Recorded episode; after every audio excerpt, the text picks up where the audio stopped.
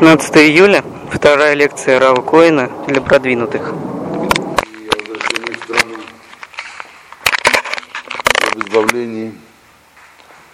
Сегодня я хочу познакомить с предсказанием, которое касается, а, касается того положения, в котором окажутся евреи, уже возвратившись в страну Израиль перед приходом Машиаха. Здесь будет возвращение в страну после изгнания, но это еще будет период до прихода Машиаха. В каком положении будут евреи, когда они окажутся в стране? Это предсказание зафиксировано в Талмуде в двух, в двух местах с легкими изменениями. Одно это в трактате Санедрин, другой в трактате Сота.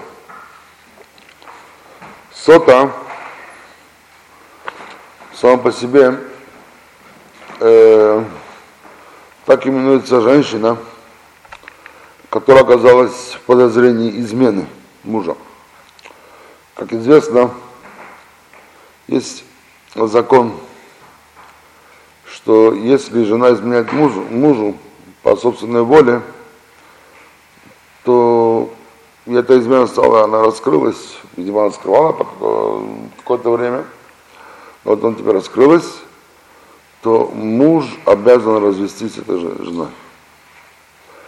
Этого дома уже нет, поскольку жена – это основа дома, жена – это весь смысл дома, она фундамент дома. Если она добровольно изменила, то тогда, тогда нет уже этого дома.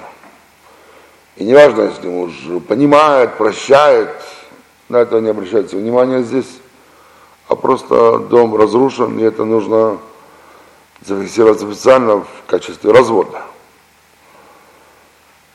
Если э, женщина, она была взята кем-то силой, тогда нет такой необходимости развестись. Это уже зависит от их личного выбора, но Тора их не обязывает развестись, как в случае добровольной измены. Исключение составляет жена Коэна, что она, Коэн обязан развестись с ней, даже если она была взята каким-то другим силой. Поскольку Коэн, он священник, служащий в храме, то вопросы его личной жизни, они намного строже и намного более щепетильны, чем э, вопросы остальных людей. Такое положение, при, если это произошло силой, добровольно. Но еще некая средняя ситуация, некое среднее положение. Допустим, в первом случае, когда мы говорили об измене, мы говорили о том, что установлен факт измены. А вот если увидели, что женщина, она вошла с чужим мужчиной в закрытое помещение и была там, но что там произошло, никто не знает. Спросить их, они говорят, ничего, ничего не было. Там они просто сидели, говорили, и мы даже не знаю, читали Таилим вместе, что угодно, но ничего другого не было. С другой стороны, есть подозрение, потому что муж уже раньше предупреждал жену, чтобы ни в коем случае она не встречалась с этим человеком. И вот она все равно встретилась после предупреждения мужа и уединилась с ним. И нет доказательства, что что-то произошло. Но есть сомнения. Все-таки она уединилась с чужим мужчиной. В этой ситуации, когда существовал храм, она разрешалась особым образом. В такой ситуации муж брал жену в храм, и там женщины делали тест. Есть история места, где это написано. Вот именно этот, э, этот отрывок, этот текст, этот закон, закон Соты. И надо было этот... написать этот текст на пергаменте, потом этот текст, этот Торы из пергамента соскребывали в живую родниковую воду, давали женщине выпить, и если она была чиста, и на самом деле там ничего не произошло в уединении, то все оставалось хорошо. Наоборот, если она до тех пор не рожала, теперь она будет рожать. Если рожала только девочка, будет тебе рожать мальчиков. Если раньше у нее были дети некрасивые, то будут дети красивые. То есть за то, что она прошла такой факт, она это как-то унижение для женщины, привести ее в храм, на глазах у всего народа, Коэн начинает с ней беседовать и дает ей выпить эту воду. Это сам факт, это ужасный факт. И, но как бы в награду за то, что она ничего не сделала, она получала вот такой вот, вот такую, значит, э, такую награду. Но если, не дай Бог, что-то таки там произошло, там в уединении, тогда эта женщина, она, она погибала очень тяжелой смертью. Кстати, не только она, но и тот мужчина, который был с ней, тоже. Хотя он сейчас мог не присутствовать здесь, он мог быть в другом месте. Но происходило явное чудо. Сегодня, когда у нас нет храма, то есть мы достойны этих чудес, и тогда в нашем современном положении, если возникает такое сомнение, оно, к сожалению, не имеет разрешения. И, видимо, червь сомнения будет грызть такого мужа до конца дней. Но сама женщина, которая вот свернула как бы с прямого пути, удивилась чужим мужчине, даже если ничего не сделала, называется Сота. Сота, как бы своротившая с пути. Этот отрывок, который мы зачтем, изучим его, приводится именно в конце трактата Талмуда, который учит нас об этих законах, законах женщины, которая свернулась с пути, даже если не изменила мужу. То есть, говоря о том, что еврейский народ перед приходом Машиаха будет подобен вот той женщине, которая не изменила, но в то же время свернулась с пути, которая в то же время, она не совсем, этот народ, в лице жены, не совсем э, поступает по э, верному пути. Вот сначала зачитаю это в оригинале и потом переведем и объясним. Бойкот Машиаха хуцпа язги. Йокер амир. Хагефен титен пирия. Ваяйм бейокер. Умалхут теафех леминут. Вен тухахат. Бейт вади резнут. Вагарили харев. Вагоблаан ешом. ואנשי הגבול יסובבו מעיר לעיר ולא יכוננו וחוכמת סופרים תסרח וירא חטא יכוננו וירא חטא ימעשו והאמת תהיה נהדרת נערים פני זקנים ילבינו וזקנים יעמדו מפני, מפני קטנים בן מנבל אב בת קמה באימה קלה בחמותה Ойве иш аншей бейту. Пнеадор ки пнеа келев, хабен эйно митбеш миавив. Вальма ешану лейшен аравину шебашамай. До сих пор. Перевод. Перед приходом Машиаха наглость возрастет, и дороговизна поднимется. Виноград не даст плоды, но вино будет дорого, и государство станет государством неверия. Не будет назидания, дом собрания станет домом разврата, Галилея будет разрушена, Голан опустошится, и люди приграничных городов будут скитаться из города в город и не будут помилованы. Мудрость мудрецов восмердеет, и боящиеся греха будут презренны. Правда будет отсутствовать, молодые обелят лица старцев, и старики будут стоять перед, перед младшими.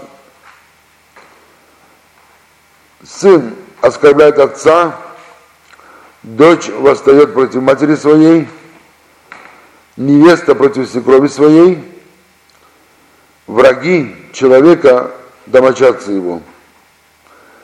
Лицо покорения, как лицо собаки, и сын не стыдится отца. На что можем положиться?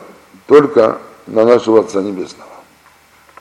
Это вот перевод, краткий перевод. Теперь постараемся пояснить этот перевод более подробно. Итак, перед приходом Машиаха наглость возрастет. О чем заговорится? Мы говорили с вами о том, что есть причина разрушения первого храма, есть причина разрушения второго храма. Причина разрушения первого храма, потому что нарушились даже самые тяжелые запреты Торы, как идолопоклонство, убийство и прелюбодеяние. А причина разрушения второго храма, кто помнит? Беспричинная ненависть, совершенно верно. Сейчас беспричинная ненависть. То есть, и, и потом мы знаем правило, что э, когда евреи вернулись после э, вавилонского изгнания, то они искупили э, те нарушения, три нарушения, из которых были, были изгнаны с первого, во время первого изгнания. И с тех пор, во время второго храма, мы, например, не видим в еврейском народе тех массовых примеров нарушения э, идолопоклонства, как это было в первом храме, или прелюбодеяния этого массового, или убийства того массового, которое имело место во время первого храма. И только лишь без причины ненависти она стала, она стала в основном вот, причиной изгнания. И известно, что в каждом поколении, в котором не отстраивался третий храм, это означает, что причина разрушения второго храма еще не исправлена. И более того, учат наши мудрецы, что если бы храм стоял сейчас, то он был бы разрушен. То есть настолько еще в нас живет беспричинная ненависть, что если бы храм стоял сейчас, то он был бы сейчас разрушен. И вот в этом отрывке мы учим, что беспричинная ненависть, она к возвращению евреев на родину не только не будет исправлена, но и достигнет кульминации. Она перерастет во что? В наглость. Наглость, как сказано здесь, перед приходом Машиаха наглость возрастет. То есть наглость это, это есть как бы вот кульминация, дополнительное проявление это ненависти. Это просто от ненависти к другу приходит именно в наглость. Что наглость, когда ты не считаешься с тем и ни с кем. Это есть наглость. Когда человек наглеет, когда он, он ему, ему не важно, кто это, что это за человек, ничего нет уважения никакого, а если можно, он может, может позволить себе быть наглым. Это будет то состояние. И дороговизна возрастет. То есть будет инфляция, будет жизнь дорогая. Причем, почему будет жизнь дорогая? В чем будет причина? Тут Талмуд поясняет. Виноградник даст плоды, но вино будет дорого. То есть причина дороговизны не будет в том, что будет неурожай. Причина дороговизны не будет в том, что э, людям э, нечего будет есть. Нет, нет, как раз виноградник даст плоды. Будет, будет урожай. Но вино будет дорого. Сам факт, что в качестве иллюстрации дороговизны. Талмуд приводит, приводит пример винограда и вина, а не просто хлеба. Я говорю о том, что причина дороговизны будет то, что люди просто настолько будут распущены, настолько будут в пьянство, наслаждение, удовлетворение своих желаний, и это станет причиной дороговизны. Не то, что не будет урожая. Нет, нет, нет. Урожаи будут. И, и вот люди просто захотят постоянно э, все больше и больше получать наслаждение. Если кто вот приезжает в современный Израиль, он видит, как это исполняется буквально на глазах. Почему? Потому что страна современная. В стране, ну, все есть. Заходишь в магазин, заходишь в супермаркет, там, ну, что хочешь, выбирай. Чего душа пожелает? Сыров пятьдесят видов, колбасы, не знаю, там тридцать видов, что угодно. Напитки, хлеба, ну, просто самые разные яства, что хочешь, выбирай. И все равно все будет дорого. Почему? Потому что люди настолько вот эту систему наслаждения, систему получения удовольствия, что то, что есть, хочется еще больше, еще больше, еще больше, еще больше. Говно людей. Я же говорю о массе. Я говорю об, об единицах, миллионерах. Я говорю о массе, народ, масса. Скажем, купить машину, ну, это золотая такая мечта. В Израиле сегодня для массы купить машину не представляет никакого труда, никакой сложности, абсолютно. Да можно купить машину, я не знаю, за ползаплаты. Буквально копейки стоят. Подержанную, конечно, да, новые стоят дороже.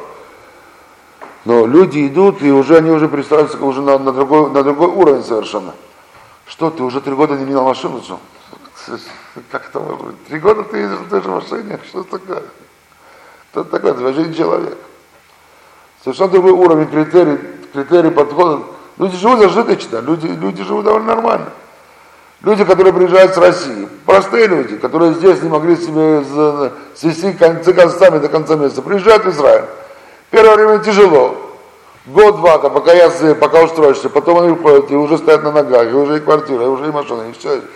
И через пять-шесть лет уже начинают уже видеть себя совершенно нормально, ездят на прогулки уже за границу и прочее, и вполне нормально могут себе это позволить, без, без особых усилий могут себе это, это позволить. Если здесь Э, э, пенсии, скажем, для пожилых людей, это копейки, что люди не могут там э, нормально, до хлеба не хватает, то там пожилые люди получают пенсию такую, что они вполне нормально могут жить, позволить себе все, что хотят, еще, еще посылают сюда родственникам или детям, которые остались, помогают сюда. Пожилые люди на своей пенсии. То есть дороговизна, она это не будет причиной, это нехватка продуктов. Нет, Проду, продукты они будут в излишестве, но чрезмерное употребление этого уже, потеря грани, потеря меры, она будет причиной дороговизны.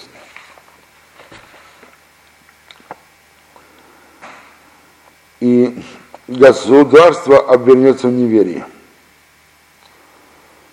И не будет назидания. На самом деле, современный Израиль – это светское государство.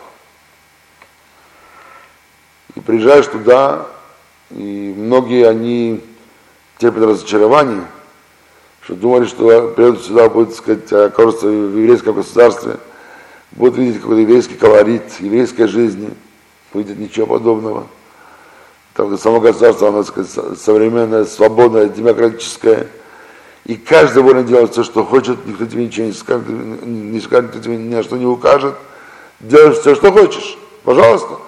Ты можешь быть и соблюдать в полной мере, это никто тебе не запретит, и, пожалуйста, делай. Ты же может, можешь вести самый распущенный образ жизни, и тоже тебе никто ничего слова, слова, слова не скажет. Абсолютно все находится в полной, полной свободе. Интересно другое. Интересно, что когда создавали это государство, то сам факт создания государства ее основателями рассматривался как э, система, которая на самом деле вынудит религиозных евреев оставить, оставить религию. Почему? Потому что они скажут, надо было соблюдать заповеди там, в изгнании, чтобы сохранить свое еврейство, чтобы держаться вместе, чтобы не ассимилироваться. В Израиле зачем нужно это? Ты же на своей земле, ты же, так сказать, живешь со своим народом. Здесь этого не нужно абсолютно. Ну, допустим, если э, с Европы, люди, которые приезжают туда, в Израиль, они были уже здесь ассимилированы во многом евреи, не секрет. Но противовес этому евреи, которые приезжали в Израиль со стран, с государств э, Востока, Азии, Африки, скажем, из Ирака, из Ирана, из Марокко, из Туниса, из этих стран, э, э, Северной Африки и, и, и Азии, это были в большинстве своем религиозные евреи. Приведя их в Израиль, их буквально заставляли, застав, буквально, я не стесняюсь, не стесняюсь этого слова, это известно в Израиле, буквально заставляли в пятидесятые и шестидесятые годы оставлять свою, свою веру. Каким образом? Детей забирали в кибуцы. Их заставляли срезать пейсы. Они ходили с пейсами, потому что из тех стран были религиозные люди во, во многом. И сегодня встречаются каждый день люди, которые рассказывают о том, какие составлялись срезать пейсы, когда они были детьми пять, шесть, восемь, десять лет. В кибуцах заставляли их есть свинину, нарушать субботу, специально для того, чтобы их вырастить свободными людьми. Цель. Что? Цель. отцы, они считали, что религия это отсталость. Религия мешает прогрессировать еврейскому народу. И чем э, раньше они смогут выбить из головы людей, тем лучше государство они смогут построить. И более того, поскольку основателями государства были ашкеназские евреи, евреи выходцы из России, из Европы, да, то они смотрели на, на э, евреев Востока как на отсталых людей. Как, скажем, сегодня Европа и Америка видят в арабах отсталых людей, правильно? Да? Отсталых от цивилизации.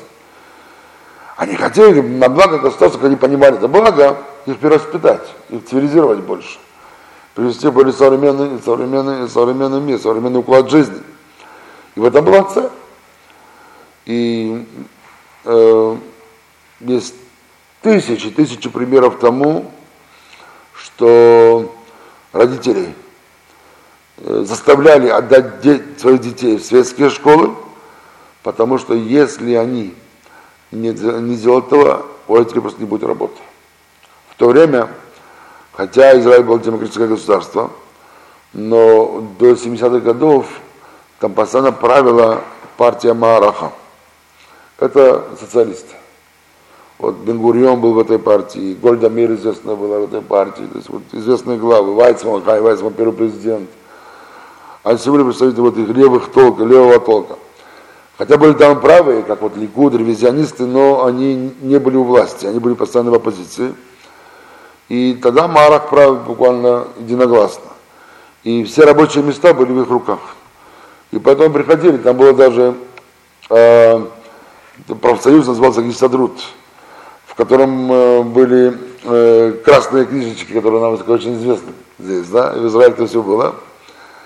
И э, если родители не записывали гистадрут, не имели этих книжек, то просто они не получали работу, они буквально могли жить проголодь.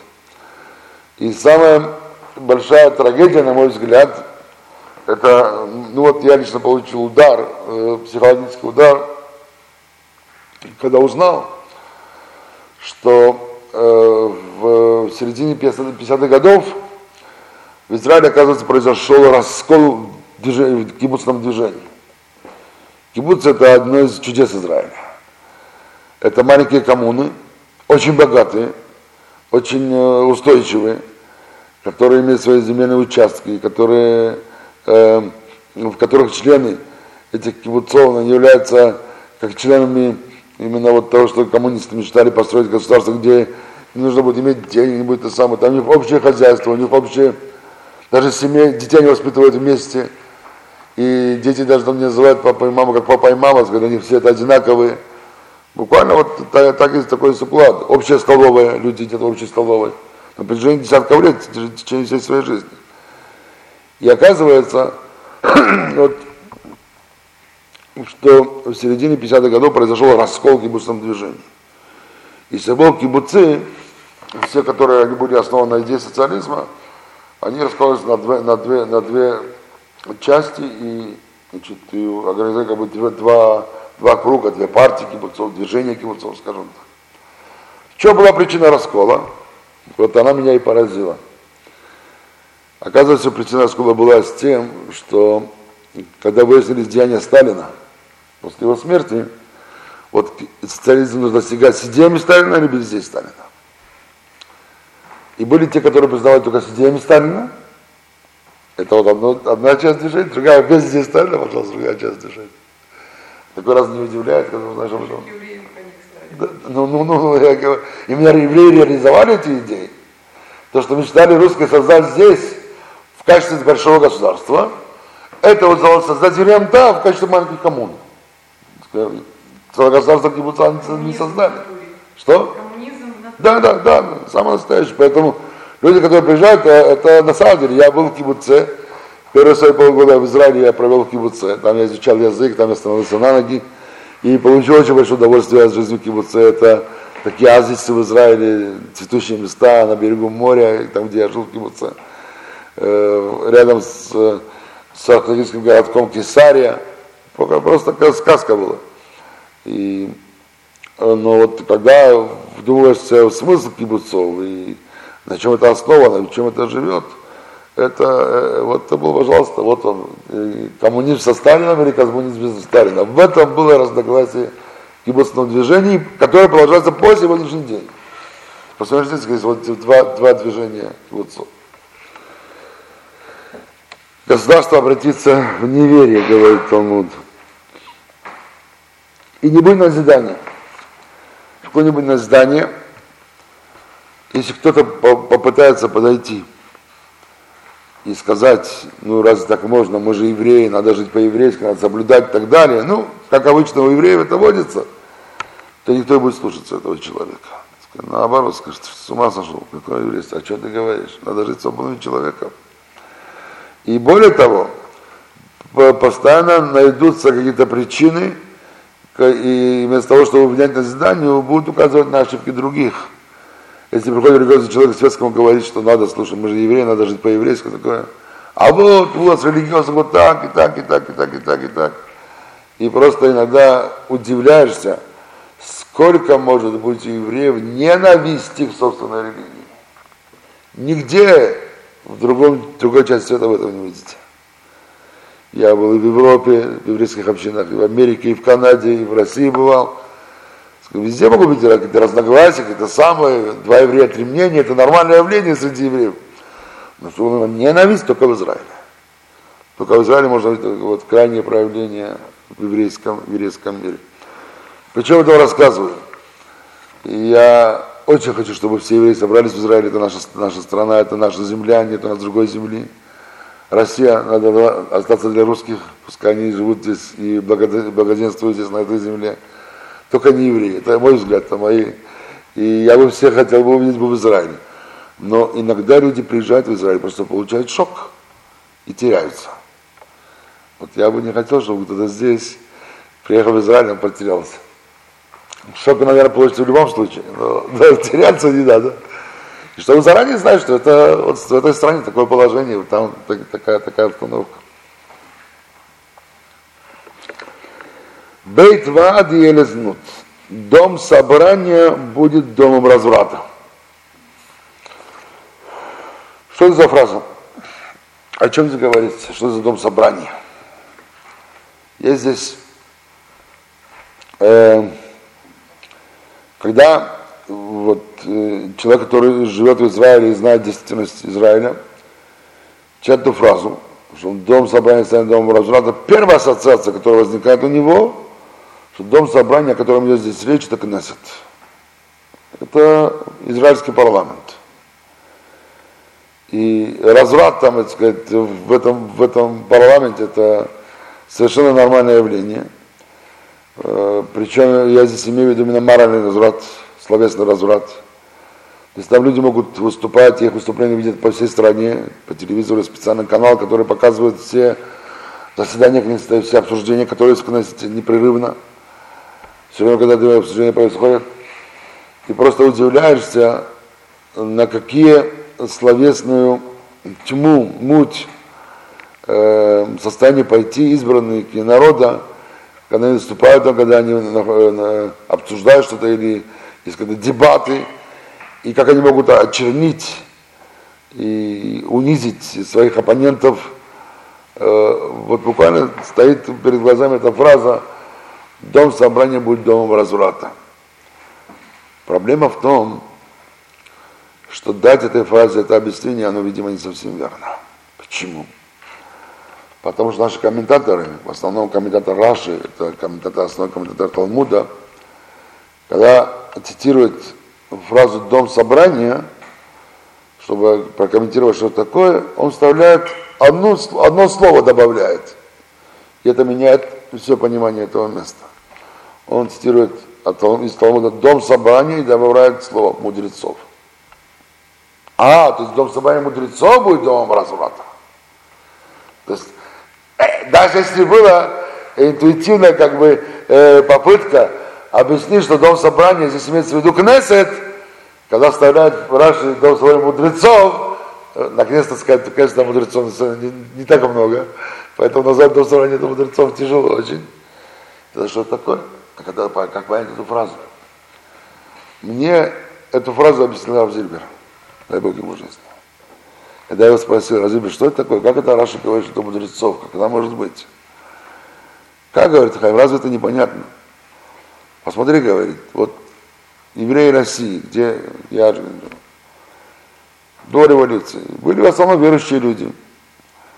Люди, которые религиозно соблюдали, кто как мог, каждый в свою меру. И, и когда пришли коммунисты, то что они сделали с еврейскими синагогами? Они пришли в клубы, театры, дискотеки.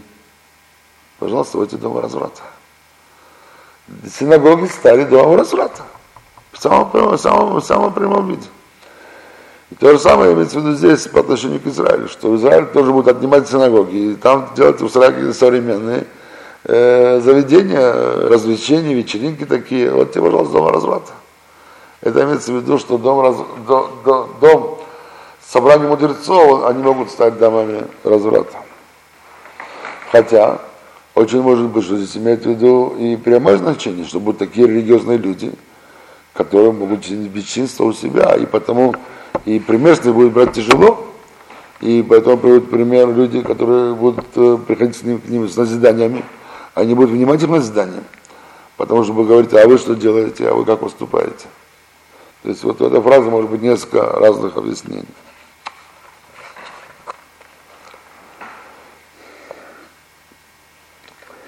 И Галилея будет разрушена. Галилея – это северная часть Израиля.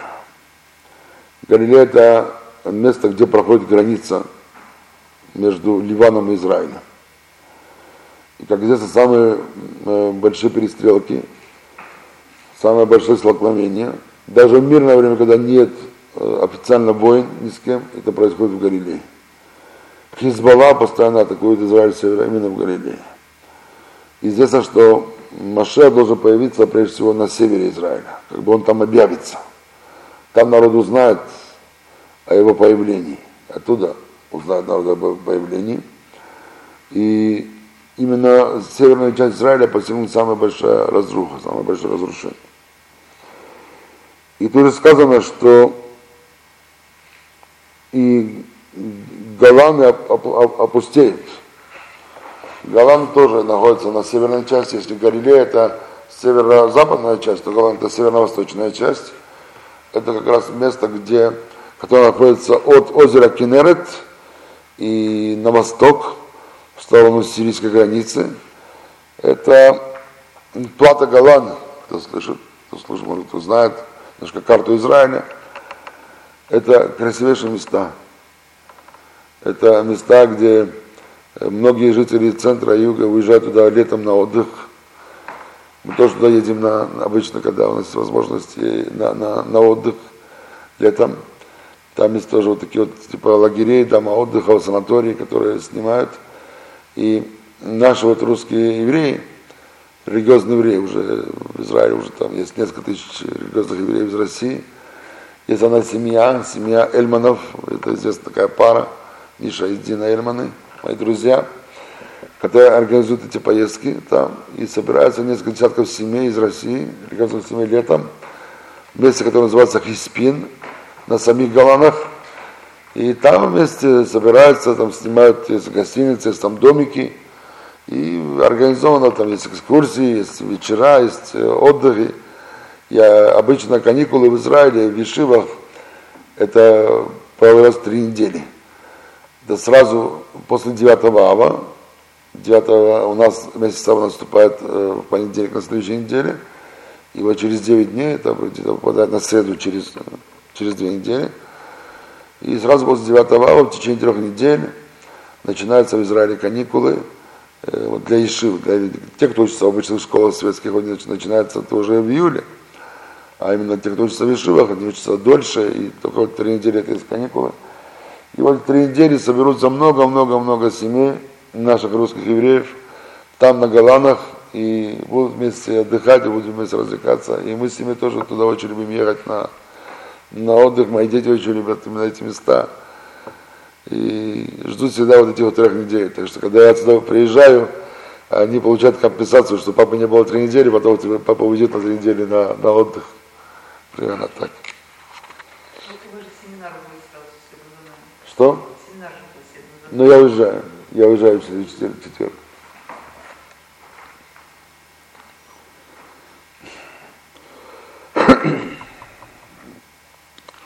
И я здесь сказал, что Голаны опустошатся. Голаны будут пустыми. Голаны как раз те места, э, которыми имеет притязание Сирия. Раньше это, были, это была сирийская территория. И она подходила вплотную к озеру Кинерет. И голландские высоты возвышаются в вот буквально вот на, у самого берега э, Кинерет. И сам Кинерет принадлежал Израилю. Но сирийцы, которые стояли наверху, то оттуда обстреливали израильские поселения. И рыбаков, и прочие, там были каждый день были жертвы. И из-за этого нельзя было это оставлять в руках сирийцев. Когда началась шестидневная война, то первое, что постарались израильтяне, это захватить именно эту высоту, чтобы не дать сирийцам доступ э, атаковать сверху израильские поселения. И э, сирийцы пытаются уже много лет, вот сколько уже начинаешь, просто после шестьдесят седьмого года, вернуть в свои руки эти, эти, эти высоты. Э, во время Судного дня, войны Судного дня в семьдесят третьем году была военная попытка такого возврата, слава Богу, у них не, не получилось. С тех пор Асад, отец, несколько раз пытался в переговорах это вернуть, но э, Израиль готовы были уступить территорию Голан, но не давая им эти высоты на берегу, на берегу Кинерета, потому что нельзя снова им дать такую возможность обстреливать нас, э, как хотят. И вот это одна из причин, что сегодня нету переговоров между Сирией и Израилем. Вот именно... Э, как быть с этими высотами, как поступить с голландскими высотами. Здесь сказано, что при приходе Машиаха голландские высоты опустошатся, они опустеют. И дальше сказано, и, и жители приграничных городов будут скитаться из города в город и не будут помилованы. Сегодня в Израиле идет очень большой спор между вот, течением левого толка, толка и течением правого толка, о том, как быть с людьми пограничных городов. Вот территории, кто, кто слышал такое понятие из Израиля, территории. Э, э, там есть еврейские поселения. И постоянно люди левых толков, они пытаются, чтобы эти поселения евреи освободили, чтобы это отдали арабам.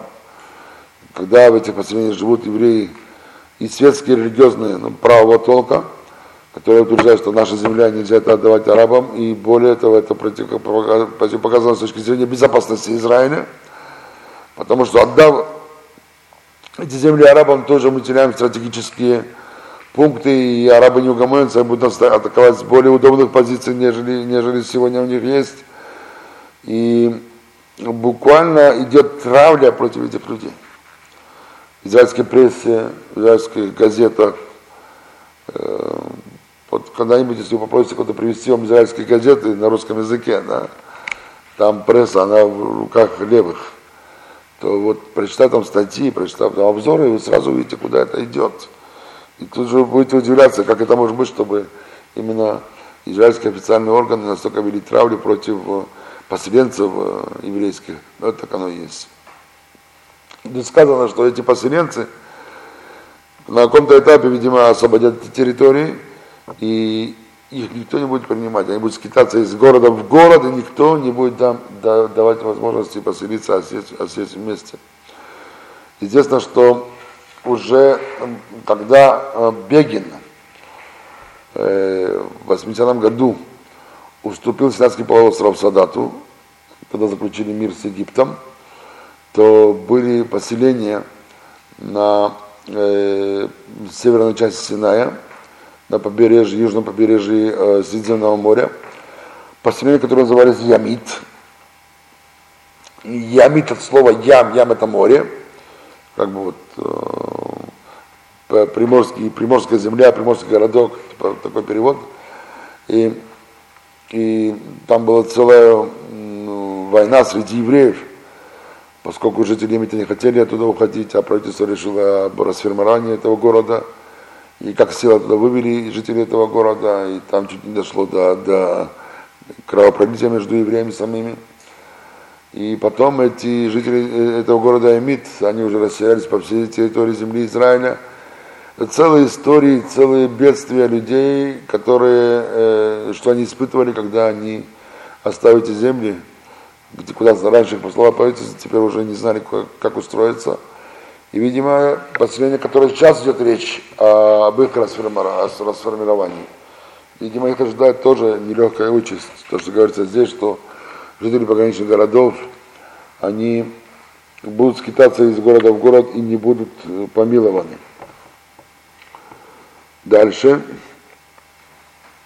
И мудрость мудрецов восмердеет. На мудрецов будут смотреть, и на их мудрость будут смотреть, как на что-то ненужное, что такое нестоящее. Она уже застояла, она завоняла, восмердеет, уже завоняет, как бы, да, что люди будут недостойно обращаться с мудрецами и будут э, унизительно э, вести э, по отношению к ним. И, к сожалению, снова современная израильская пресса, радио, телевидение не упускает ни один удобный случай, чтобы очернить э, раввинов и чтобы очернить религиозных людей. Это странно об этом говорить, это неприятно об этом говорить, но и, может быть, для вас это удивительно, а я в этом живу. Я в этом живу изо дня в день, и изо дня в день приходится с этим иметь дело и видеть это на каждом шагу. И это очень неприятно. Когда при всем том, что это страна цветет, государство развивается буквально на глазах, и все современное, что есть в Израиле, это оно встречается на каждом шагу. И в то же время вот именно самое основное, что есть евреев, это их духовность, она попирается там. Она топчется ногами же самих же евреев. И боящиеся греха будут презренны. То есть люди, которые обычно людей, боящихся грехов, это люди уважаемые. Люди обычно уважают таких людей, потому что вот если человек боится греха и он проявляет осторожность в своих поступках, то это уважаемые люди. Здесь же говорится о том, что в Израиле будут презираемы эти люди. Почему? Потому что обычно это зависть. Когда видишь перед собой человека чистого, если у тебя самого есть стремление к чистоте, то ты будешь радоваться, что есть такой человек, который чистый уже. Ты будешь пытаться с него брать пример. Будешь пытаться стремиться в то же направление. Но если у тебя нет этого стремления быть чистым, то для тебя чистый человек, для тебя это предмет презирания. Почему? Потому что как так ты можешь оправдать свое, самого себя, если нет этого стремления к чистоте. И сказано, страшная фраза в Талмуде, сказано, что велика ненависть евреев-антисемитов по отношению к евреям, не евреев-антисемитов по отношению к евреям. Велика ненависть антисемитов. Велика ненависть не евреев-антисемитов по отношению к евреям. Но еще больше велика ненависть евреев, неучих к ненависти мудрецам. То есть ненависть евреев, неучих к мудрецам больше, чем ненависть неевреев к евреям. Но самая большая ненависть – это ненависть жен, неучих к женам мудрецов. Почему? Почему? Почему? Почему? А просто почему это так? То есть, ну, допустим, если неуч презирает мудреца из-за зависти, скажем так, это можно понять. Ну, тяжело, но можно понять. Но почему вдруг ненависть жен, она еще больше, чем ненависть своих мужчин? Почему это так? Потому что женщина, она видит свое совершенство, если она становится женою человека, который стремится возвыситься к чему-то, к такой высоте. И в зависимости от того, что в высоте увидит женщина, она определяет свое счастье быть женой такого мужа. Если, скажем, для нее высота – это богатство, то она определяет своего мужа именно по богатству. Если он богатый, так она его, она больше рада, что у нее с такой муж шли. И если нет, так она менее рада. Если женщина, она, скажем, она видит достоинство, главное, допустим, в знаниях человека. Да. Тогда, если это ее муж, так сказать, кандидат, там, доктор, профессор и так далее, тогда видит себя, что она как женщина, она... Со... Она пришла к своему совершенству, она жена такого вот мужа, мужа знающего, и там имеет какие-то э, звания и почести. Но если женщина видит главное в жизни это чистоту и праведность, то тогда самая счастливая женщина – это женщина, у которой мужество, праведный человек. И как-то мы говорили о том, на одной из наших первых лекций, говорили о том, что э, э, женщина – это как бы министр внутренних, э, внутренних дел, а мужчина – это министр иностранных дел. Что женщина больше отвечает в доме за материальную сторону общей жизни, семейной жизни, а мужчина за, семейную, за духовную сторону семейной жизни. Послушайте, как высказалась одна женщина, жена большого праведника, раби Ария Левина покойного, вот как она смотрела на своего мужа. Она после смерти мужа рассказала так. Когда мы поженились, мы с мужем договорились, что все дела земные буду решать я, а все вопросы духовные будет решать он.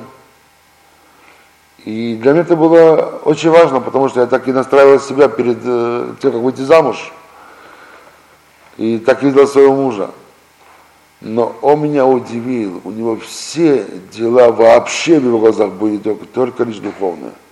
Поэтому во всем решал он. Земные дела для меня были духовные. Все было для него духовное. Не было ничего у него земного, все было духовное. Так во всем решал он. И она была счастлива в этом. Она была рада в этом.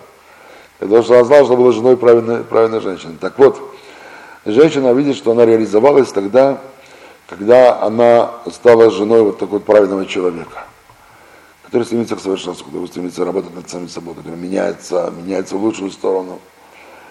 И тогда получается, что и она, поскольку она помощница такого человека, то она в этом видит именно свое счастье, быть помощником такого человека. Тора говорит, что женщина будет помощницей твоей. Мужчине. И тогда жена неуча. Если она женщина тоже, которая стремится к духовности, а ее муж неуча, он не стремится, не может реализовать духовность, так для нее, это значит, что она стала помощницей несостоявшегося, несостоявшегося человека. Человек, который недостоин, чтобы она была его помощницей. Когда у нее есть против мужа очень много болячек, и тогда она эту болячку может высказать по отношению к жене, мудреца. И поэтому ненависть жены неуча по отношению к жене, к жене мудреца гораздо больше, чем ненависть самого неуча к мудрецу. Это то, что мы видим здесь.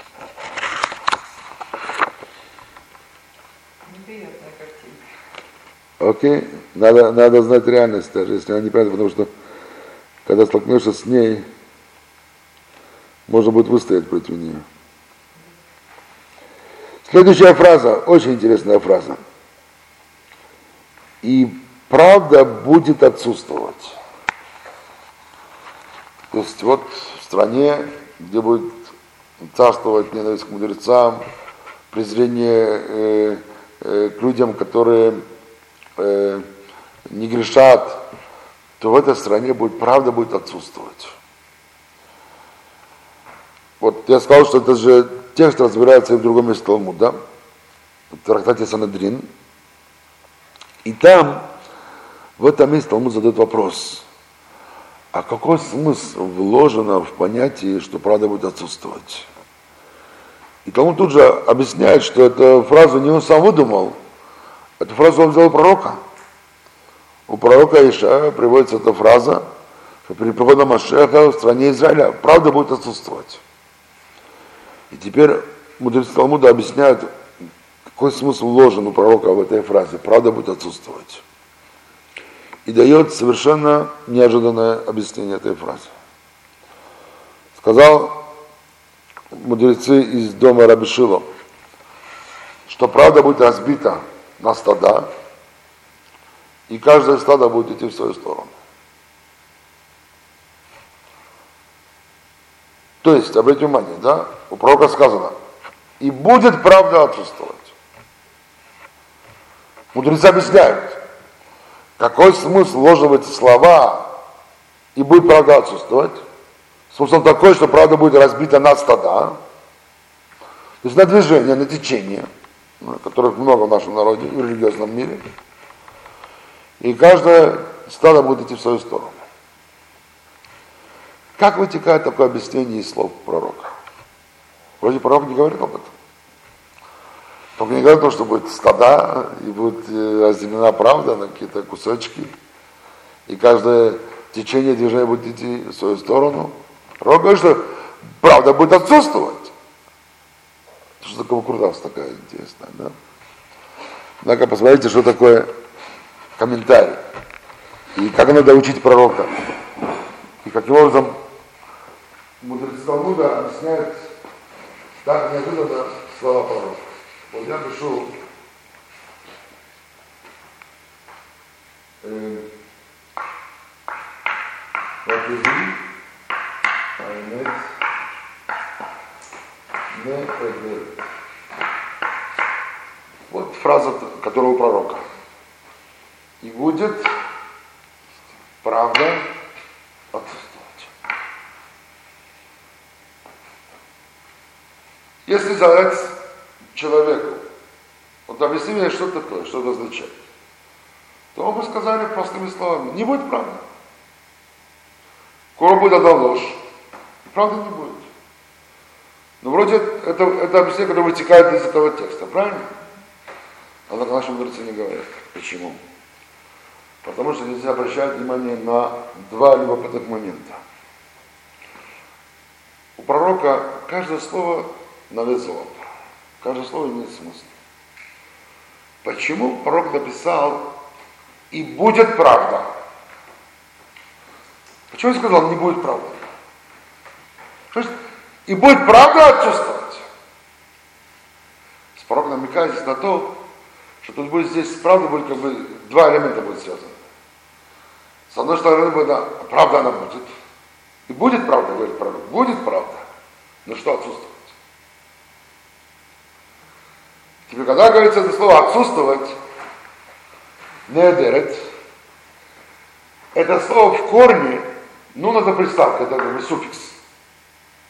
Там это окончание, как префикс.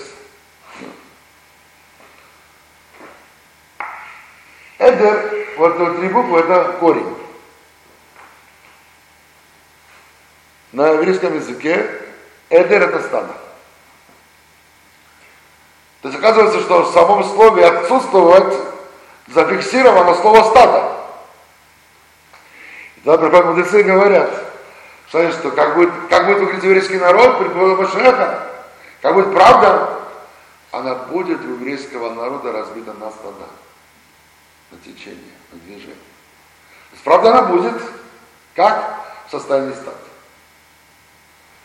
Получается, что это не просто, как мудрецам вздумалось, они объяснили этот текст пророка, они объяснили текст пророка, изучив внимательно, внимательно каждое слово по пророчеству. Они просто интуитивно. И это объясняет то положение, в котором находится наш народ сегодня. И то, что это разногласие в религиозном мире, известно они по всему еврейскому миру. И везде, наверное, в России об этом уже наверняка уже это, это, это становится ясным. И, и в странах Запада это известно, но больше всего это проявляется в самом Израиле. Течение, и литовское течение, и хасиды, и Хабад, и Сатмар, и Бреслав, и Мизровник, и прочее. Это все это течение, это, это стада, когда каждый из них, каждое стадо берет какую-то частицу от правды, и развивать эту частицу в себе. Вот в этой песне «Мама, я хоть всегда люблю» отражается вот это вот, это, вот, это вот с одной стороны, это то, что вот как бы каждое течение, каждое движение идет в свою сторону, с другой стороны, то, а вот как быть нам? Когда, скажем, родился ребенок в хасидской семье, то он получит определенное образование, в какой-то школе, в уральских товарищах определенных. И, скорее всего, он тоже будет хасидом. Если вырос ребенок в хабадской семье, скорее всего, он будет тоже хабадником. Если он вырос в семье литовского течения, то он будет тоже литовским. И так далее. То есть, скорее всего. А как быть нам? Мы же родились не там, не там. Мы, мы родились на кладбище, на, на, на духовном кладбище нашего народа. Ведь мы воскрешаем из мертвых. Мы не хабадники, и не литваки, и не мизрохники, и такие. И тогда, когда входишь в еврейский мир, начинаешь вдруг а куда, куда приткнуться, куда тянуться. Иногда приходишь вместо какого-то движения, тебе скажут, смотри, если пойдешь туда, больше к нам не приходи, если пойдешь туда, больше к нам не приходи. Наверняка уже сталкивались с такими, с такими вещами. И, и это иногда многих вынуждает как-то определиться. Я, да? Что, да, конечно, значит, я, например, всегда стараюсь, изначально я придерживался того, чтобы не определяться. Почему? Потому что, тем более, когда я потом познакомился с этим текстом Талмуда, то для меня это открылось, что именно вот к этому нужно идти. Почему? Потому что у каждого движения есть частица от правды. Она, правда, она в руках евреев. Но поскольку мы сегодня в изгнании, мы в забвении таком, да, то как бы мы и держим правду, и утеряли ее одновременно, и держим ее, и утеряли ее. Да? И, и, и, и каждое движение берет частицу этой правды. Так поэтому мы, воскресшие из мертвых, то, что я говорил, Баалей Тшува, вернувшиеся к вере, э, мы должны постараться взять, собрать правду от всех частиц, от всех движений. Поэтому я стараюсь взять то, что могу от Хабала, то, что могу от Литовского, то, что могу от... То, что я могу взять у, вот, у всех течений, я стараюсь брать у, у, у, у, у всех. Хотя в одном вопросе ты воля-неволя должен определиться. Ты хочешь учиться какой-то Ишиве, правильно? Значит, это еще кого-то будет продолжать. Если ты уже определился. Ты отдашь себе какую-то школу определенную, она тоже определена. То есть в этих вопросах тебе придется определиться в любом случае. И в этом смысле я лично нахожусь в литовском движении. Еще где я учусь, я думаю, учусь Талмуд, самым лучшим образом это литовское. И мои дети, они учатся в школах, которые принадлежат литовскому движению. Но внутри самого себя я не приверженец крайнего литовского движения. Я стараюсь дом свой нести от всех движений, от всех, от всех то, что есть, и моих детей воспитать в доме именно таким образом. Чтобы они знали, что они должны питать себя от всего еврейского народа. Мама всех евреев я люблю. Вот как раз это, это, это, это понятие тоже отражается здесь.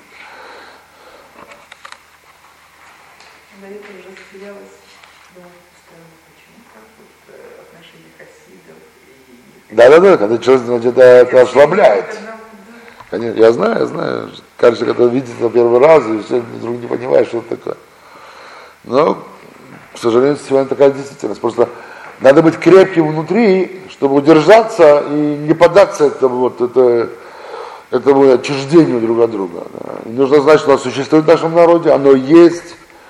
Это очень больно, но внутри себя должен быть сердцевина, которая впитает все, что есть хорошее в каждом движении. Да, пожалуйста. Вот сейчас вы комментируете все, и все предпосылки для прихода Машиаха как бы налицо, да? А вот когда Раши комментировал, или пятьсот лет назад, когда в Испании уже все собрались, сидели на чемоданах и ждали. Да, вы шаптать уже все на чемоданах, да. да. Ну вот, как тогда? Тоже комментировали? Тогда тоже были эти предпосылки? Да, вот что я... да мы э, учили э, об этом в, во вторник. Во вторник мы учили, что э, о времени прихода Машиаха есть два сообщения. Назначенное время ускоривают. Сказано у пророка Ишая в шестидесятой главе. То есть, что-то означает, что э, приход Машиаха может быть на назначенное время, это если еврейский народ не образумится, если после возвращения в страну Израиля народ не делает шуму и продолжает, как он живет, вот тогда будет какой-то крайний срок. Но если евреи, они сделают шуму, тогда это может тут же остановиться, и сегодня уже может прийти Машиах. Сегодня мы можем вдруг услышать, знаете, ребята, Машиах уже пришел. Все, бросайте семинар и приезжайте в Израиль. Просто вот вы о голландских высотах, о вот таких вот географических, да. Да, тогда тоже вот эти предпосылки были, когда они евреи сидели и ждали? Сейчас, сейчас, вот я, я отвечаю на ваш вопрос. Да? Значит, э, поскольку есть два, две ситуации, в которых может прийти Машиах. Соответственно, когда народ достоин, с другой стороны, недостоин.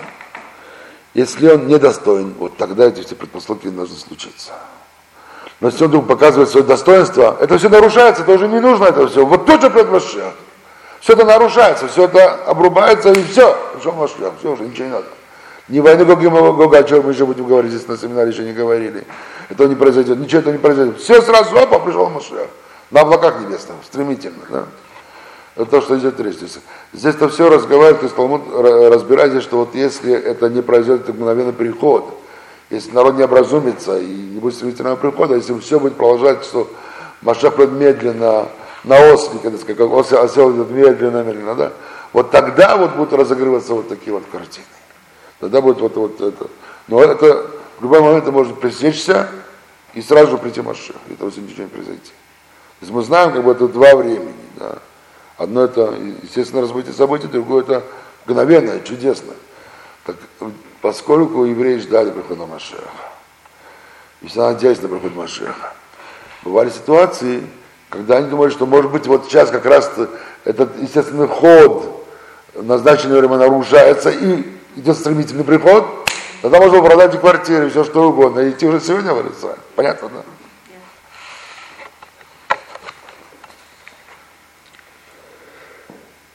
И там же, в этом же стихе пророка, где написано, что и правда будет отсутствовать, и там же написано продолжение этой фразы, еще следующая фраза, и отошедший от зла буйствует. И объясняется там, что такое отошедший от зла буйствует, что каждый человек перед приходом Машиаха будет такое состояние в нашем народе, вот такой внутренний антисемитизм, еврейский антисемитизм, что каждый, отошедший от зла, если еврей захочет приблизиться к Торе, будет приблизиться к еврейству, значит, соблюдать заповеди, то ли будет только днем пальца говорит, что сумасшедший такой, что с ума сошел, ты что? В этом современном мире начал соблюдать Тору, жизнь как в Средневековье, с ума сошел. И человек будет буйствовать против людей, потому что он будет защищать как бы свой, свою правду. Нет, нужно мне вот сейчас вернуться к Торе, соблюдать. Я лично это испытал на себе самым-самым я, ярким образом. Меня знали в моем окружении как человек, который не подчиняется никаким правилам и именно живет свободной жизнью по полном смысле этого слова. И, и я помню, что со мной произошло, когда я начал делать шаг за шагом, постепенно соблюдать заповеди. Вот один маленький пример, раскрывая какие-то свои личные секреты. У меня был этап, когда у меня стал вопрос, все, я хочу уже надевать кипу. Я подошел к этому состоянию, к этому сознанию. Это было через несколько месяцев, когда я начал интересоваться Торой, читать, размышлять, задавать вопросы серьезные. И на каком-то этапе я решил, все, я уже хочу надеть кипу. Я начал надевать ее только дома.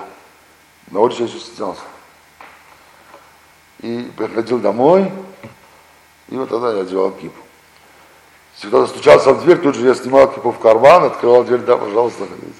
Стеснялся, еще у меня не было, не было этой внутренней уверенности, внутренней силы, чтобы каждому встречному поперечному объяснять, почему я надеваю кипу. Не, не хотелось никому объяснять. А волей-неволей приходится. И... Э, на каком-то этапе, через какое-то время, через там, несколько месяцев, я уже пришел к тому, что все, я теперь уже в том состоянии, что я уже не могу выйти на улицу без кипы. Я хочу быть с Богом постоянно, хочу, чтобы ощущать тебя присутствие Бога, и кипа, которая давит чуть-чуть сверху, она тебе дает понимать, что выше твоего разума есть высший разум. И это одно из великих назначений кипы. Чтобы знать, что есть выше тебя кто-то. И вот я пришел к этому состоянию, и какой-то день я решился, все, я выхожу, пускай на мной смеются, пускай тычут пальцами, неважно, мои друзья со двора, там ребята и все такое. Все, я, я буду ходить в кипе, пускай будет, что будет. Первый удар я получил, когда я вышел с дверей, мы жили на третьем этаже, и я спускаюсь вниз по, по лестнице. И вот спускаюсь вниз и прохожу рядом с домом по соседям, которые живут, э, жили под нами. И там жила одна женщина, из Румынии, разведенная женщина с ребенком. И как раз, когда я сходил, она открыла дверь и уходит из дома. Она смотрит на меня, я просто чуть не упала в обморок. Что с тобой? Что ты? Ты умер, что скончался? Что такое? Я к ней три недели назад прислал по пьянке, сказать. И теперь, чтобы я, я делал это самое, с кипой, она как просто не представляла, не представляла такое, что это может произойти. И мне надо было объяснять ей, потому что ребятам во дворе, что я не верблюд, и что это было очень тяжело, очень тяжело. И когда через какое-то время я оказался в Ишиве, Я боялся, я думал, что, что происходит, может, я с ума сошел. Почему, так сказать, люди живут себе нормально, об этих вещах не думают, таким образом не интересуются. Эти проблемы у них не возникают. Почему только у меня это возникло? Неужели я стал сумасшедшим? Что со мной произошло? И первый покой я обрел, когда я приехал в Ишиву. Когда я увидел ребят образованных, умных, добрых, хороших, которые оказываются тоже в моей ситуации, в таком же положении. И вдруг в Ишиве мы нашли теплицу, где мы все эти сумасшедшие, вдруг видели, что мы на самом деле нормальные люди, может быть, чуть-чуть более нормальные, чем те, которых мы оставили. И чуть попозже, чуть попозже я э, нашел отголосок этого у Андерсона, в «Гадком утенке». «Гадком утенке» — это и есть рассказывает о нас. В этом смысле, правильно? Этого мира в другой вот так тяжело уходить. Да, ну, правильно, правильно. Но «Гадкий утенок» — это рассказывает о нас. Что когда мы находимся не в своей среде, мы как гадкие утята. Что люди нас не понимают, люди там сторонятся и думают, что мы чокнулись, или что такое. И только попадая в свою среду, ты увидишь, что на самом деле все-таки лебеди не утята, не такие, правильно? И это была большая душина, это была большая, большая радость. Но, по крайней мере, я потом, сказать, я узнал это, что, оказывается, почти каждый человек, который приближается к Торе, проходит через это. Каждый, конечно, в своем индивидуальном ракурсе, кто больше, а кто меньше, но, но каждый в какой-то степени это проходит. Я помню, что было с моей мамой, я старший сын в доме. И когда у нас отец скончался, в семьдесят втором году еще в Грузии мы его похоронили, то как бы вся надежда моя мама возлагала на мне. И вдруг я оставляю дом, я уезжаю, иду в Ишиву. Это был страшный удар. И каждый, каждый раз, когда я приезжал домой, там раз в три недели у меня был отпуск, выходной такой, и я приезжал домой навестить. Она меня встречала со слезами, куда ты ушел, в монахи записался, живем себя захоронил, со сцены ушел, сказал, куда ты пошел в могилу. И голова раскалывалась, раскалывалась. Я пытался ее убедить, что мама, мне там хорошо, и что это правильный путь, и так должны жить евреи. И все, она ничто не хотела слышать. Нет. В конце концов, она дошла до того, что она мне другу сказала такую фразу. Ты знаешь, говорит, ты дурак. Почему? Я говорю, ну что я сделал? Ты думаешь, говорит, ты говорит, вернулся к вере? Ты думаешь, что у тебя сознательный процесс? Ты думаешь, что я знаю, стал, стал сознавать какие-то вещи и понимать какие-то вещи, которые раньше не понимал, это все глупо. А что, мама? Да, у меня именно это происходит, да. Я сейчас стал понимать вещи, которые я раньше не понимал. На самом деле это так. Нет, говорит, ты знаешь, говорит, ты не знаешь, говорит, дурак. Оказывается, говорит, у религиозных есть порошок. Они это подсыпают, и другой человек начинает думать, как они хотят. Все, говорят, подсыпают порошок. Ты вот ты думаешь, что ты религиозный, ты какой-то какой религиозный, ты же сам, все. Думаю, что теперь надо делать? Скажи, я очень ее люблю. И все, ну что мне с ней делать? Как я могу так реагировать? И меня осенила такая фраза, я сказал, знаешь, мама, будь уверена, как только я узнал, что за порошок, тут же тебе посыплю. И тогда она успокоилась, боялась, что я это сделаю. И что вы думаете? Через полтора года примерно, после того, как я начал соблюдать, моя мама дала мне разрешение кашировать кухню. Я начал соблюдать в субботу, и сегодня она религиозная женщина сама, то есть покрыта головой, и у нее кошерный дом, у нее кошерный дом, у нее можно есть спокойно, у нее можно провести субботу, и все праздники очень спокойно, и слава Богу. Но вначале это было ужасно тяжело, это было страшно, это просто было... Я терзался именно внутри себя, как мне быть, с одной стороны, я полюбил Тору, и тот мир необъятный, который раскрыл мне. Я не могу это поделиться со всеми, я не могу все это рассказать, я могу передать свои переживания, хотя она мне родной человек. И в то же время ее, так сказать, ее терзание, она думала, что она теряет сына. И, и пришлось приложить немало усилий для того, чтобы у нас была вновь гармония и вновь мир в доме. И вот... Я уже, я уже сейчас немножко это сделаю быстро, потому что у нас осталась еще одна интересная фраза здесь. И э, молодые оберегают лица старцев, и старцы будут стоять перед, маленькими, перед э, младшими. Сын э, о, оскорбляет отца, дочь восстает против матери, э, невеста против свекрови своей, враги человеку его домочадцы. Здесь говорится о том, что перед приходом Машиаха будут разрушены моральные устои, социальные устои, семейные устои. И можно много рассказать о том, как это происходит в современном мире, в виде, во всех странах, в том числе и в Израиле. Но вот одна фраза здесь требует особого внимания. И лицо поколения, как лицо собаки. Эта фраза, она особая здесь. Упны адорки, пны акелев. Что значит, что лицо поколения, как лицо собаки? Как это понять? Есть несколько комментариев к этой фразе. Я вот приведу вам несколько из них и попытаемся раскрыть сущность этой, этой фразы. Один из комментариев говорит так, что если посмотреть на собаку, она постоянно говорит, у нее постоянно идет, вот, вот слюнка течет, и постоянно у нее идет, она что-то хочет, хочет, хочет. Само гавканье, это гав-гав-гав, это корень слова агава. Это, и корень этого слова это давать. Собака постоянно просит, дай, дай, дай, дай, дай, дай, дай, постоянно просит, дай, дай, дай, гав-гав, это дай, дай, дай. И что это вот слюновыделение у собаки, вот, вот постоянно там вот, движение этими мускулами и челюстями и собаки, да, которые она идет, даже когда она в простом состоянии, когда она просто упокоена, у нее если движение челюсти, это постоянно неудовлетворенная похоть. Собачья похоть, но похоть. И что люди этого поколения, сказано, что лицо поколения как лицо собаки, что люди этого поколения, они будут покрыты всеми этими пороками, которые мы сейчас перечислили тут, да, и семейные устои, социальные и прочее, государственные устои будут нарушены. Почему? Потому что они будут объяты похотью. Не потому что они будут что-то иметь против веры именно, что логичное, что разумное, нет. Просто из-за страстей, неудовлетворенных страстей, похоти, они из-за этого не хотят принимать веру, потому что знают, что вера их ограничивает в этом, а именно, выйдя за пределы веры, они могут себе позволить все, что они хотят, то вот тогда из-за этого они будут сторониться веры. И поэтому лицо поколения, как лицо собаки. Это одно объяснение, один комментарий. Другой комментарий говорит так, что если, например, в собаку бросить что-нибудь, скажем, палку, ударить ее, ей больно, то э, очень часто вместо того, чтобы наброситься на, на того, кто бросил в небе эту палку, она набрасывалась на саму палку.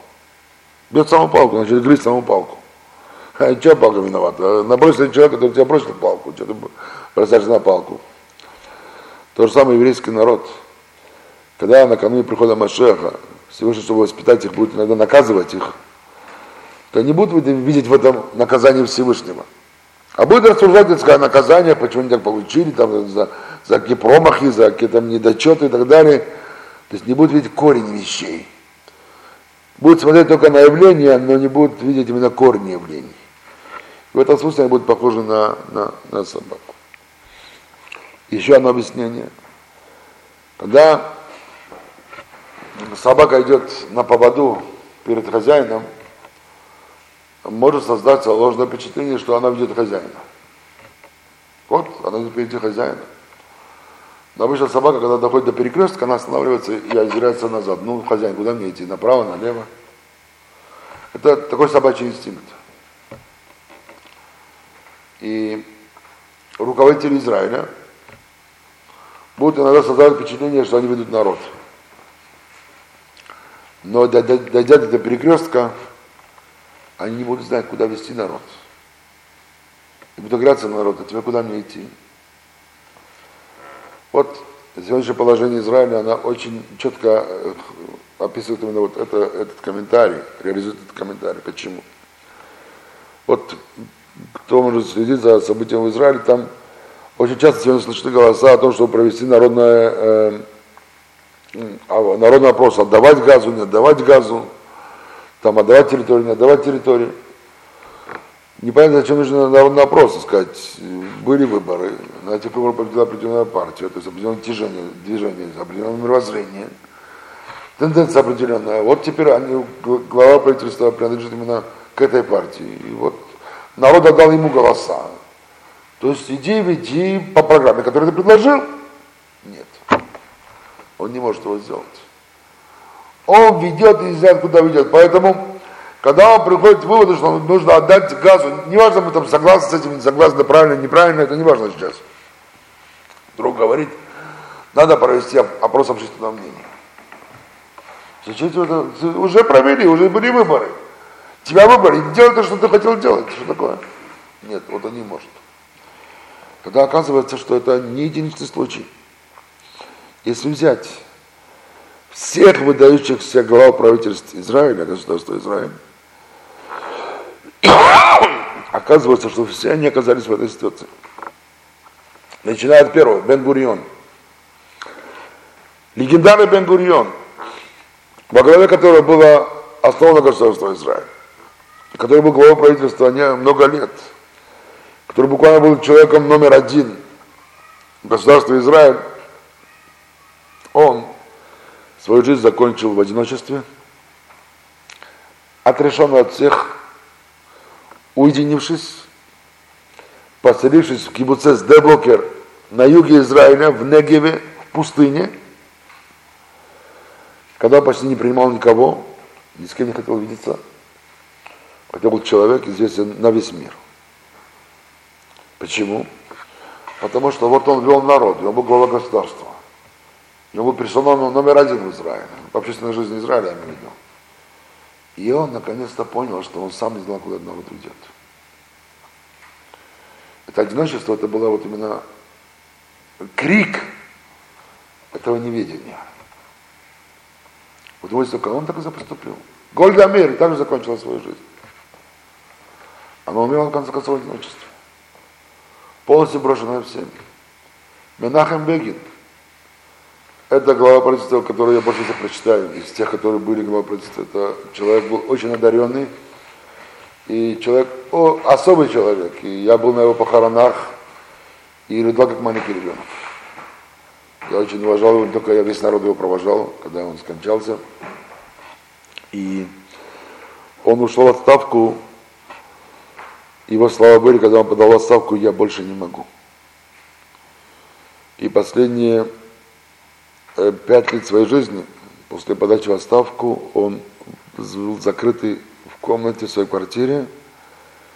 Почти никого не принимал, за редкими исключениями. У него был личный секретарь, который доставлял ему почту. И Свен он еще общался с людьми, но личного контакта он уже не мог ни с кем вести. Он так и умер. И его сын, который Бенни Бегин, который продолжил тоже политическую деятельность после отца, но потом тоже оставил политическую деятельность, он в этом видит виной многих его соратников своего отца. Но в конце концов, этот человек тоже оставил эту жизнь в одиночестве, хотя бы главой, главой народа. И человека почитаемого, когда он подавал отставку, люди буквально рыдали. Хотели, чтобы он продолжал быть главой правительства, он просто уже не мог, он внутренне истощился. В конце концов, можно понять человека. И Саграбин бедный был убит вообще, кем? Религиозным евреем. Кто знает историю Саграбина, в девяносто пятом году он был убит. Так что глава правительства – это лицо поколения, самая видная часть. Как лицо – это самая видная часть человека, то правитель – это самая видная часть организма, да, народа.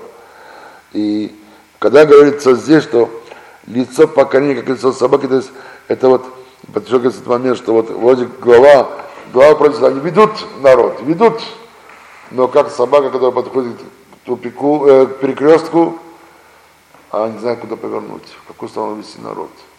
Вот в этом положении находится наш народ. Кончается эта фраза, Талмуд кончает так. И на кого же мы можем положиться в этом состоянии? Если будет такое положение в Израиле, такое положение перед приходом, на кого же можем положиться? И ответ, только на нашего Отца Небесного. Все. Вот из всей этой цитаты нужно вынести этот вывод, что мы можем положиться только на Отца нашего Небесного. Только те евреи, которые найдут себе силы положиться на Отца Небесного, только, видимо, они смогут найти выход из того тупика. Потому что любые другие попытки, они только усугубят тупик, усугубят трудности. И дай Бог вам силы положиться на нашего Отца Небесного. Спасибо за внимание.